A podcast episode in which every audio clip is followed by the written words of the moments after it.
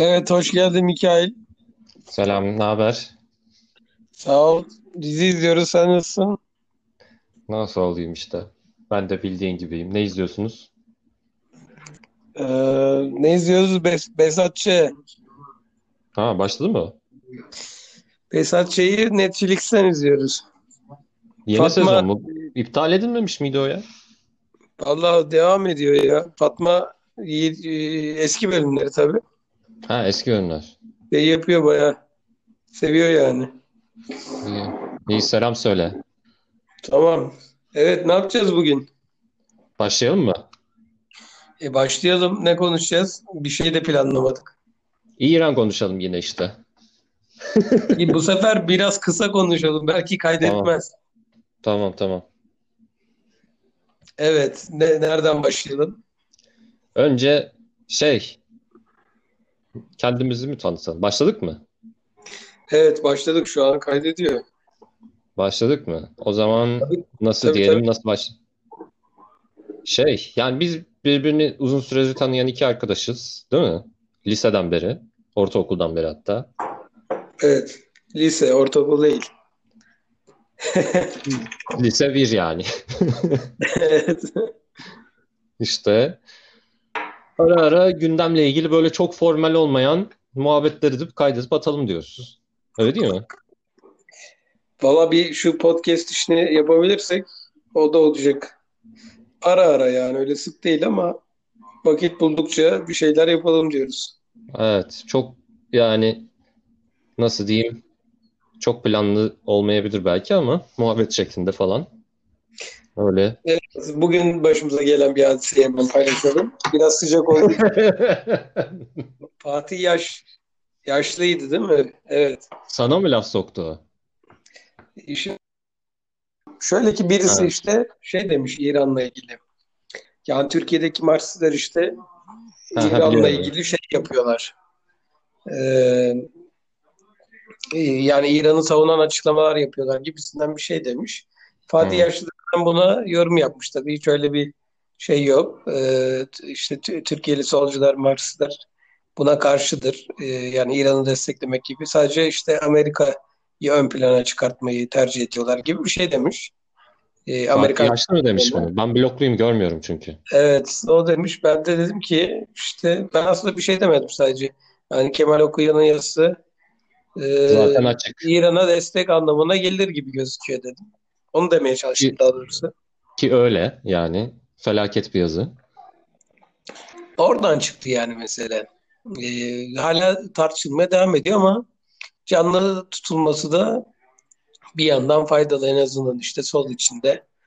Yani bazı meselelerin biraz daha açıklığa kavuşturulması için önemli. E, birisi daha var. HDP'li bir milletvekili galiba. Bir ara içeri girmişti. Alp, Alp Altınörs mü? Öyle O birisi var. HDP'nin vekil mi oldu ya o HDP'den? Emin değilim yani. Ya vekil ya da böyle bir HDP yöneticilerinden birisi yani. Onu biliyorum. Belki de başkan yardımcısı falandır. O da yine bu tweet üstüne bir şeyler söylemiş. Ama ne dedi O ne demiş? bilmiyorum. O da biraz daha şeye vurgu yapıyor. Ya öyle İran desteği falan söz konusu e, olmaz sol içinde ama hani buna benzer yorumlar var gibisinden bir şeyler söylemiş. Çok iyi hatırlıyorum. Ne dedin de çok anlamadım aslında. Hı. Evet, Neyse yani şöyle özetleyebilir miyiz abi? Kaç pozisyon yani kaç konum var, kaç tavır var bu mes meseleyle ilgili? Bir önce onu sıralayalım, değil mi? evet, Bir şeyler var. Bu işte Doğu ile Batı arasında kültür savaşı vardır diyen ekipler var. İşte evet, bunlar yani kendilerini solda konumlandırıyor ama aslında işte neredeyse Batı kültürü ve Orta Doğu halkları arasında böyle bir özsel sebeplerden kaynaklı ırksal, kültürel bir savaş varmış gibi bir şey olduğunu söyleyenler var. Bunlar artık yani hani nasıl diyeyim ne kadar sol denebilir bilemiyorum yani. Böyle hiçbir e, evrensel bir insanlık iddiası falan yok. Hiçbir şey yok. Tamamen neredeyse Yani full Yani şövenist bir şu argüman lafın bu. kendisi medeniyetler savaşı, uygarlıklar savaşı. Bunun nereye gideceği çok Sağcı laf. belli. Bu sağcılara kullandığı bir şey. Daha öncesinde sen de söylemiştin. Neokonların falan ortaya attığı argümanlar. Evet, evet, Bunu tutup da bir yerinden e, savunmanın anlamı yok. Devam evet. edelim. Bunu geçelim yani. Evet, ses Alo. ses evet, geliyor sesin. Bir de şey var. Mu? Yani solunun içindeki pozisyonlardan devam edecek olursak bir de örtük de, destek var. Yani böyle açıktan söyleme yok ama işte benim şeyde falan gördüm. Galiba bu Kemal okuyanlar falan tarzı. TKP PKK'sında evet. Evet doğrudan böyle tabii ki İran'ı e, desteklediğini söylemiyor. Hatalarını Söylüyorlar abi. söylüyor. Söylüyorlar. En azından Söylüyorlar yani. yazıda. Ama şey yapıyor. Yani örtük biraz daha utangaç bir destek gibi anladım ben. Yani onların argümanı e, sırf o sırf Kemal okuyan da değil. Yani genelde solun sanırım Evet. yani bir kısmı tavır belirtmiyor. Tamam mı? Çünkü şey İran rejimini eleştirmeye büyük ihtimalle utanıyorlar, çekiniyorlar. Bir Evet. kısmı e, daha pro-Amerikan bir tavırda. Böyle çeşitli sebeplerden dolayı yani. Evet. Bir kısmı işte dediğin gibi böyle kendisine has abuk sabuk böyle bir emperyalizm teorisi geliştirerek İran'ı desteklediğini, neden desteklemenin meşru olduğunu açıklamaya çalışıyor. Mesela bir tane yazıda, şimdi tam hatırlamıyorum kim yazdı, bu tarz çok çıktı yani. Şöyle bir argüman vardı. Yok efendim İkinci Dünya Savaşı'nda işte antifaşist e, blokta Amerika ve İngiltere de varmış. Ondan sonracığıma bu yüzden de bunlar da kapitalist gerici rejimlermiş, emperyalist rejimlermiş. Onlarla ittifak yapılıyorsa İran'la da ittifak yapılabilirmiş. Neye karşı? Amerika'ya karşı. Abi yani argümanın kendi içerisinde sıfır tutarlılık var yani. Tamam mı? Bunların hepsi saçma sapan yani böyle iddialar. Yani şurası kesin tamam mı? İlk başta belki şunu koymak lazım yani. Bu sonuçta Orta Doğu'daki kaosun baş sorumlularından biri Amerika Birleşik Devletleri yani değil mi? Bu, bu hani net. Hani bu, bu durum yeni dün ortaya çıkmadı yani. İkinci Dünya Savaşı'nın sonundan beri ABD burada sürekli müdahalelerle, Sovyetlerle rekabet içerisinde bu işi sürdürüyor ve Orta Doğu'yu kaosun içine çekiyor. Klasik, klasik argüman işte İngilizler uluslararası sisteme daha egemendi. Bu Amerika'ya geçti. İşte ne zaman? 1940'lar, 45'ler. Özellikle İkinci Dünya Savaşı'ndan sonra bilinen bir argüman. Ama burada tabii Evet. şeyi dikkat çekmek lazım belki. Ee, solda sürekli böyle bir stratejik akıl, e, bir Hmm. stratejik düşünce, bir ittifaklar kurma, işte düşmanımın düşmanı dostumdur gibi. Yani böyle e, aslında tarihsel olarak e, daha sosyal Evet. demokrasinin vesaire belki taktikleri olabilir ama yani solunun Evet. işçi sınıfının pek fazla bununla kaybedecek vakti olmaz. O daha çok İran halkını düşünür mesela. Burada pozisyon olarak ne yapar? İran halkı, İran işçi sınıfı ne durumda? Amerikan işçi Evet. durumda? Bunu önceler. Ama burada böyle Evet. bir entelektüel, bir orta sınıf, bir e, şey var. Ve kendisine solcu diyen, Marksist diyen birileri yani sürekli böyle e, bir stratejik akıl e, analizi üzerinden Hı. e, bir gündem yaratıyorlar ve insanları da bir şekilde bu gündeme kanalize ediyorlar, angaje ediyorlar. Bu, Evet, yani- buna dikkat çekmek gerekiyor yani. Evet katılıyorum. Yani şöyle bir şey var gibi.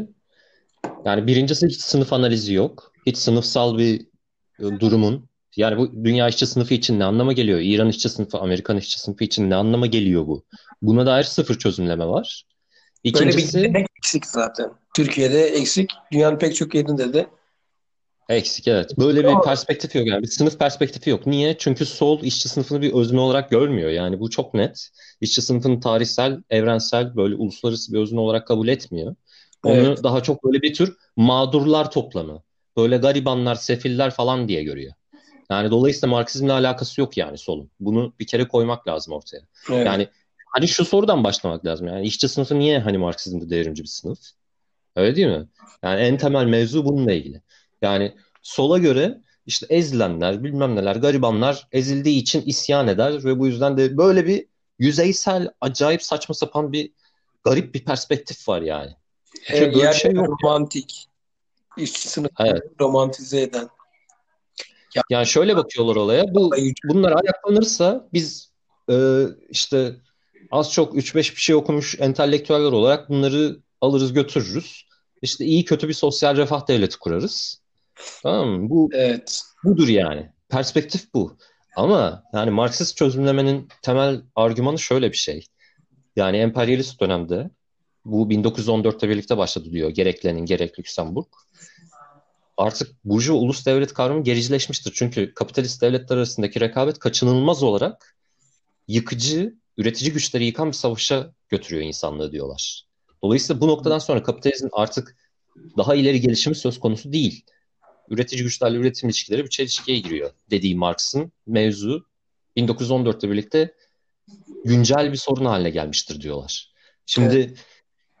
Marksist perspektif böyle bir şey. Yani bunu da ancak işçi sınıfı yıkabilir kapitalizmi diyorlar. Yani bu emperyalist düzene. İşçi sınıfı ama bunu nasıl yıkabilir? Ancak uluslararası bir özne olarak kitlesel eylemlerle ve yani farklı ulustan işçi sınıf, işçilerin daha doğrusu proleter kesimlerinin kolektif dayanışmasıyla. Mesela Görter'in şöyle bir analojisi var. Diyor ki evet. yani kapitalizmin işte ilk başında işçiler bireyler olarak fabrikada rekabet etmek yerine tek bir işletmede dayanışmayı öğrendiler ilk başta ve bu şekilde hani bir patrona karşı mücadele ettiler. Daha sonra farklı fabrikalardan diğer işçilerle bir araya geldiler ve böyle bir sınıf dayanışması hani geliştirmeye başladılar. Böylece de ilk ulusal sendika konfederasyonlarını kurdular diyor. Ama emperyalist dönemde bunların hepsinin aşılması gerek. Yepyeni bir dayanışma formunu geliştirilmesi gerek. O dayanışma formu da bütün ulusların proleterlerinin bir arada savaşlara karşı ortak hareket etmesi ve kendi burjuvalarına karşı aynı zamanda bütün dünya burjuvalarına karşı birlikte mücadele etmesi gerekiyor. Çünkü kapitalizm dünyayı artık bu noktada yok eden gerici bir forma dönüşmüştür bu aşamada diyorlar. Yani bunu ancak işçi sınıfı yapabilir. Ve ancak internasyonel bir şekilde yapabilir. Yani bunun yani uluslar elbette ki şey anlamında önemli. Bunlar bir devlettir yani ama soyutlama şu düzeyde oluyor mesela. İşte İran'ı e, şey yapmak isteyenler, karalamak isteyenler. Mesela bu soyutlamanın evet. kendisi çok problemli. Orada bir kere İran'ı, İran halkını, İran to- totalden bir karalama gibi bir şey de yok ki. Karalama yok. Kaldı ki İran'ı karalama yok yani. İran öznesi Kesinlikle. diye bahsettiğimiz bir şey orada bir İran'daki yönetim. Kim hangi yönetim? Molla Molla rejimi yani buradaki söz konusu olan şey bu yani. Ee, evet son derece gerici, reaksiyoner ve kendi halkına düşman bir rejim. Aynı Amerika'daki gibi yani. Yani şunu bir kere sol mesela son iki yılda yani bundan bahsedildiğini yani minimal bir şekilde bahsedilmiştir yani. Ş- şöyle bir durum var ya çok sert grevler oluyor İran'da. Ya belki Orta Doğu'daki en sert sınıf mücadelesi bir noktada İran'da veriliyor diyebiliriz. Çünkü hatırlamıyorsam Orta Doğu'da konseylerin ilk defa kurulduğu yer İran. İşçi yani bu yüzyıl evet yani işçi ya öyle şeyler de söyleniyor. Ama evet. işte şeker endüstrisinde olsun bilmem ne de olsun çok radikal ciddi mücadeleler var yani. Yani şimdi şeyi görmek lazım. Yani İran kapitalizmi için hani çıkış mümkün değil. Çünkü Amerika'nın boşalttığı yere girmeye çalışıyorlar zaten. Ve zaten bir yerde İran kapitalizminin bu kadar zora girmesinin sebebi de Amerika'nın Orta Doğu'dan gittikçe çekilip daha Çin'le işte Rusya'yla bilmem ne hani rekabet alanını evet. kaydırması, buradaki müttefiklerin çok umursamaz hale gelmesinden kaynaklı biraz da. Dolayısıyla boşluğa işte Suriye'ye mesela işte İran girmeye çalışıyor. Yemen'e girmeye çalışıyor ve zaten sıkıntılı olan ulusal ekonomisini üzerinde rakipleriyle mücadele edebilmek için daha fazla ekonomik ağırlık oluşturuyor. Bu da İran yani, işçi sınıfını daha zor duruma sokuyor. İşte bu yani, senin bahsettiğin şeyler. Yani totalde bir çok ciddi bir e, analiz eksikliği var. Ya burada her konuyu işin içine katıp işte şu da var İran uçak düşürdü. Bu yüzden e, herkes İran'ın üstüne gidiyor. Ben bunları takip ettim ve şimdi İran'da siz bunlara alkış tutarsanız İran karalamış olursunuz vesaire vesaire vesaire böyle arda oysa yani anlık o olaydan çıkıp biraz da bir, biraz evet. işin tarihine bakmak lazım. Yani İran'da 79'dan beri ne oldu? Sistematik olarak ne oluyor? Halk sistematik olarak ayaklanıyor bu memlekette. Ee, evet. İnsanların ücretleri çok düşük seviyelerde, yoksulluk çok fazla. Sürekli bunun için ayaklanıyorlar. E, bu gerçeği göz ardı edip yani birkaç basit olaydan basit demeyeyim bu arada. Yani birkaç böyle e, olayı bahane Evet. gösterip Evet. bir analiz Konjonktürel diye. ya analiz yani böyle e, şey gibi yani normalde bizim işte televizyon kanallarında gördüğümüz analizcileri e, köşe yazısında yapıyor. Yani televizyona çıkamıyor ama onu köşesinden o tartışmayı devam ettiriyor. Yani burada gündemi alaşağı etmesi lazım solun Marksistleri. Evet. Mesele bu değil. Ya şöyle- İran'da ne oluyor? Ne bitiyor? Evet. Bakın bugün hangi grevler oluyor ve e, daha önemlisi öğrenciler vesaire mesela e, üniversitelerde eylemlerinde işte bu e, Kasım Süleymani'den tut da işte rejimin başındaki isimlere kadar hepsini katil, suçlu falan olarak gö- görüyor. Evet. Böyle Çok sağlıklı bir gelişme aslında. Yani. Değil mi? Çok cesaret verici bir gelişme. Ama yani sol ya bundan utanıyor. Yani işçi sınıfının devlete karşı verdiği mücadeleden ürküyor. Çünkü milli bir sol yani. Yani şu da var. Yani sol hani şu yüzden çok burjuva bir perspektifle bakıyor olaylara. Yani şimdi İran kapitalizmini sen istersen destekle tamam Anti-Amerikanizm adına destekle. Abi Ama yani şu lafını, lafını böleceğim. Çok özür dilerim söylemem lazım. Şöyle oluyor. Bir e, eylem başlıyor. İnsanlar şuna bak, solcular dahil olmak üzere. Ülkeler ne diyor? Şimdi Amerika kalkıp da şey açıklaması yapınca gösterilere sert müdahale ediyor. Aa bir dakika bu göstericilerle Amerika şeyi destekliyor. O zaman bu dış destekli falan. Yani böyle bir akıl var ya. Ya Evet. Evet çok ya bu bu gibi şeyler oluyor. Yani bunları tarihten biliyoruz yani. Tarih okursak bunu za- zaten bilgisi e, tarihi metinlerde vardır yani. ya bir örnek vereyim mesela Rusya'dan bir örnek vereyim. Evet. Ya mesela işte malum Lenin'in Almanya'dan trende geçmesi. Tamam mı? Yani Hmm. Alman devleti tabii ki rakibini Benim de zayıflamasını az istiyor. önce aklıma aynısı geldi. Mesela bu olay da Evet. öyle değil mi? Alman ajanı Evet. falan. Bu yüzden Alman ajanı diyorlar mesela Lenin'e. Yani yani bununla ilgili hiçbir tarihsel tabii ki doküman okuma. Öyle bir şey hiç yok. Tamamen uydurma dokümanlar falan var ama yani orada zaten mesela Lenin de şey yapıyor. Hani hiçbir şekilde Alman hiçbir Bu arada bu fikir Martov'dan çıkıyor. Yani Menşeviklerin lideri Martov. Ha, Ee, Martova İsviçre- mi? Tabii bu orijinal olarak Martov'un fikri. Evet abi Ee, şey İsviçre'deki sosyal demokratlara diyor ki siz aracı olursanız belki Almanya'dan geçebiliriz. Çünkü başka hiçbir yerden geçmeleri mümkün değil. Yani Fransa'dan geçemiyorlar. Çünkü Fransa devrimcilerin kendi müttefiki ülkesine gidip de orayı dağıtmasını istemiyor tamam mı? İtalya'dan geçemiyorlar. Bilmem ne. E, ya Avusturya Macaristan ya Almanya'dan geçecekler. Bu işi de Almanya ancak izin verebilir yani. Neyse sosyal demokratlar araya giriyor. Lenin diyor ki ben ancak tek bir koşulla işte tren kapalı olacak. Hiçbir biz dışarı çıkmayacağız. Siz içeri girmeyeceksiniz. Bizim Alman yetkililerle hiçbir temasımız olmayacak ancak o koşullarda gideriz diyor. Neyse o şekilde geçiyorlar. Yani diyeceğim o ki tabii sonradan aynı, bu arada trenin içerisinde sosyal devrimcilerden anarşistlere 3 tane tren geçiyor Almanya'dan. 3 tren içerisinde sosyal devrimcilerden anarşistlere, menşeviklere bir sürü eğilimden insan var ama Bolşevikler suçlanıyor tabii ki. Çünkü Bolşeviklerin suçlanması kolay. Niye? Bolşevikler savaşı hemen bitirmek istiyorlar. Militarizmi, orduyu dağıtmak istiyorlar. Barış hemen şimdi tek taraflı olarak diyorlar ve Sovyetlerin iktidarını istiyorlar. Yani aslında yıkıcı tırnak içerisinde bir faaliyet gösteriyorlar. İşçi sınıfının iktidara gelmesini istiyorlar Rusya'da. Dünya savaşını ancak bu şekilde bitirebiliriz diyorlar. Yani bu perspektifle tabii ki karşılaşınca burjuvazi şey diyecek. O bunlar herhalde hain diyecek yani. Çünkü onun kafası dünya çapında bir devrimi asla alamaz yani. Evet. Yani neyse şunu söylemek istiyorum. Yani bu İ- İran destekçi sol şunu da kafası almıyor. Yani İran kapitalizmi ciddi anlamda bir sıkıntı içerisinde. Mesela İran'ın en temel endüstrisi işte petrol petrokimya endüstrisi değil mi? Hani buna dayanıyor. En büyük gelir kaynağı bu. E şimdi benim hatırladığım kadarıyla şimdi tam olarak kaynağı veremeyeceğim ama okuduğum e, bir şeyde örneğin ciddi e, petrokimya endüstrisinde makine yenilemesi yatırımları yani sabit sermaye yatırımları yapılması gerekiyor. Ama bunlar hep boşlanmış. Dolayısıyla üretim düşüyor. Evet. Çünkü yani yatırım, tamir bunlar bu tip şeyler yapılamıyor yani. E, dolayısıyla İran'da şimdi ciddi bir böyle bir kriz de var. Yani karlılık oranları da düşüyor vesaire. Yani kendi rakipleriyle de kapitalist anlamda da rekabet etmesi zorlanıyor. Düşüyor. Niye? Çünkü bütün kaynaklarını militarist rekabete yönlendirmiş. E şimdi İran yani bunun sınırın nerede duracak ki İran'ın genişlemesini? Ya bir noktada Amerika'nın koruduğu Suudi Arabistan'da karşı karşıya gelmek zorunda kalacak. Zaten Yemen'de geliyor.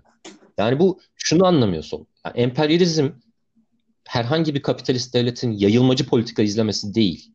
Emperyalizm kapitalizmin belli bir aşamasında kapitalistler arası rekabetin militarist bir form alması. Dolayısıyla küçük ülkeler de emperyalizme katılabilir yani. Ne bileyim minicik Belçika da Birinci Dünya Savaşı'nda Lenin'e Lüksemburg'a göre emperyalist bir rejimdi yani. Çünkü kolonileri vardı, o vardı, bu vardı yani. Emperyalist çıkarları vardı. Minicik Belçika'nın bile. Anlatabiliyor muyum? Yani şöyle diyemez miyiz o zaman? Yani tek bir ülke bugün e, anti-emperyalist olamaz. E, yani bir anti-emperyalist şekilde... bir ülke olamaz. Yani evet. bu çok net bir Marksist ilke yani. Anti-emperyalist ülke diye bir kavram böyle şey gibi nasıl diyeyim? Uçan fil gibi bir kavram yani.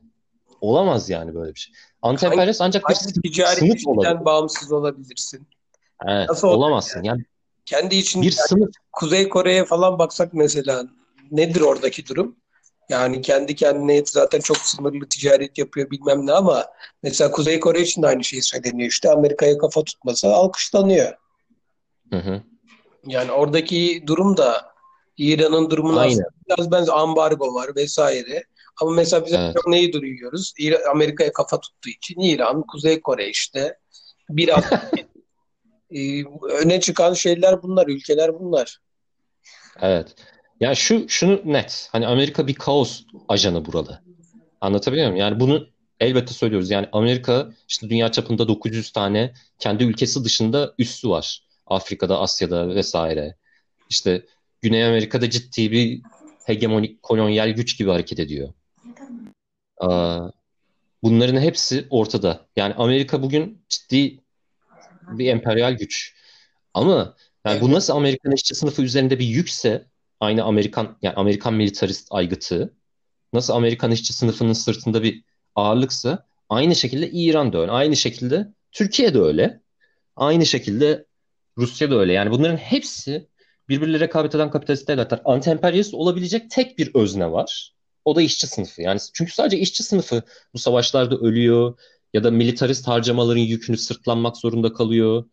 Anlatabiliyor muyum? Yani hmm. dolayısıyla işçi sınıfının çıkarları ortak. Uluslararası bir şekilde bütün devletlere karşı birlikte mücadele et. Yani olayın kiliti bu. Yani Lenin, Lüksemburg, işte Pamnekoek, hani Buharin, hmm. bunların Birinci Dünya Savaşı'ndaki bütün argümanları bu. Yani birlikte mücadele edeceğiz. Dünya çapında kapitalizmi işçi sınıfı ortak bir dayanışma içerisinde yok etmek zorunda. Dolayısıyla yani Türkiye solu bunun kafası almıyor. Çünkü onlar hep devlet, devletleri özne olarak düşünüyorlar. Anlatabiliyor muyum? Yani tarihin öznesi olarak devletler ve egemen sınıflar görüyorlar. Yani işçi sınıfını ya da proletaryayı bir tür garibanlar ordusu olarak görüyor. Yani böyle bir hani AKP'den farklı bir bakışları yok yani. Böyle nasıl evet. diyeyim sadaka verilecek insanlar olarak görüyorlar yani. Seküler AKP'li gibi davranıyorlar yani birçok noktada. Liberal solcusu da öyle, Amerika destekçisi, İran destekçisi de öyle. Yani enternasyonist, gerçek enternasyonist bir tavır bugün göremiyoruz bence diye düşünüyorum. Evet, evet. Son olarak toparlarsak ne diyebiliriz? Toparlayalım, bitiriyoruz mu? Evet, bitirelim. Ne dersin, devam edelim mi? Çünkü yani sen bilirsin. ilk, yani, ilk kayıt bu, bu eksende işte düşünüyorum ya. Belki kaydetmeyecek o yüzden. Doğru. Doğru. Geçen evet, bu konu 40, 40 dakika kaydettik. E, elde var sıfır. Şimdi 20, evet, doğru. 25 dakika konuştuk az değil. E, İran gündemi tamam. devam ediyor. Ben anlattıkların üzerinden bir yazı da çıkabilir diye bekliyorum. Ya bir tane yazı var aslında çevirmeyi düşündüğüm. Vallahi çok Onu iyi çevirmeyi olur ya. düşünüyorum. Çok iyi evet, olur. bir yazı çevireceğim de abi işte yani vak- vakit yok falan. Ama şey yapalım yani böyle devam edelim muhabbet etmeye. Bu bugünden Ben heyecanla şimdi e, kaydı tamamlayıp şey yapmak istiyorum. E, yayalım mı? ya bir şekilde paylaşıp tabii ki eşe dosta sevenlere, iyi Tamam. edeceklere. Tamam. Yorumları da alalım, eleştirileri de alalım. Evet daha programı çok iyi bilmiyorum açıkçası. Burada online e, katılıp mesela yorum da yapılabiliyor. Canlı da yayınlanabiliyor bildiğim kadarıyla. Biraz bu işi Onu öğrenelim. Yani bir tartışma ortamı yaratılabilir. Özgür bir şekilde tartışmak. Başka bir derdimiz yok yani. E, bizim de elbette Muhabbet ediyoruz yani. Bir hazırlık mazırlık yapmadık hazırlık da yani. yapmadık. E, işte okuduklarımızdan, biraz çevremizde gördüklerimizden, biraz hissettiğimizden, ne düşündüğümüzden biraz da bunaldık artık. Yani aynı şeyleri televizyonda izlemekten zaten ben mesela uzun süredir televizyon izlemiyorum. Akşam programlarını falan, e, tartışma programlarını da izlemiyorum. Ama şimdi iyi kötü bir takip ettiğim bazı işte, o durumda işte çok fazla bu sefer de kendin konuşmak istiyorsun. Evet. Tamam O dostum. şekilde. Güzel. Tamamdır. Devam edeceğiz yani değil mi? E, İnşallah Bakalım. bakalım şu kayda. Tamam. Tamam. Hadi görüşürüz o zaman. Tamamdır. Herkese selamlar, teşekkürler. Eleştirilerini bekliyoruz. Aynen. Görüşmek üzere. Bay bay. Arkadaşlar Medyaskop kaydınız. İyi geceler diliyoruz. İyi geceler.